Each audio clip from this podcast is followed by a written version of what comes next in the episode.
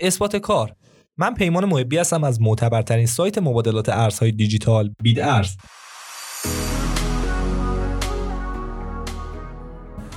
من یک دستورالعمل محرمانه برای یک کیک خوشمزه دارم. مطمئنا خیلی سخت میشه که کیک رو بدون داشتن دستورالعمل درست کرد. من می‌خوام راهنماییتون کنم. یکی از مواد تشکیل دهنده اون نمکه. برای شما خیلی راحته که ترکیبات و تجهیزات کیک رو حدس بزنین. مثلا حتما به یک فرگاز برای پخت نیاز داریم به همین دلیلی که رمز عبور خودتون رو با مقداری نمک مخلوط می‌کنین تا حساب خودتون رو ایمن نگه دارین این دستورالعمل شامل رمز عبور مبنا، کلید، استخراج، تابع و عدد دو می باشد. اگر گذرواژه رو بدونین می‌تونین دوباره و دوباره همون کیک رو پخت کنین.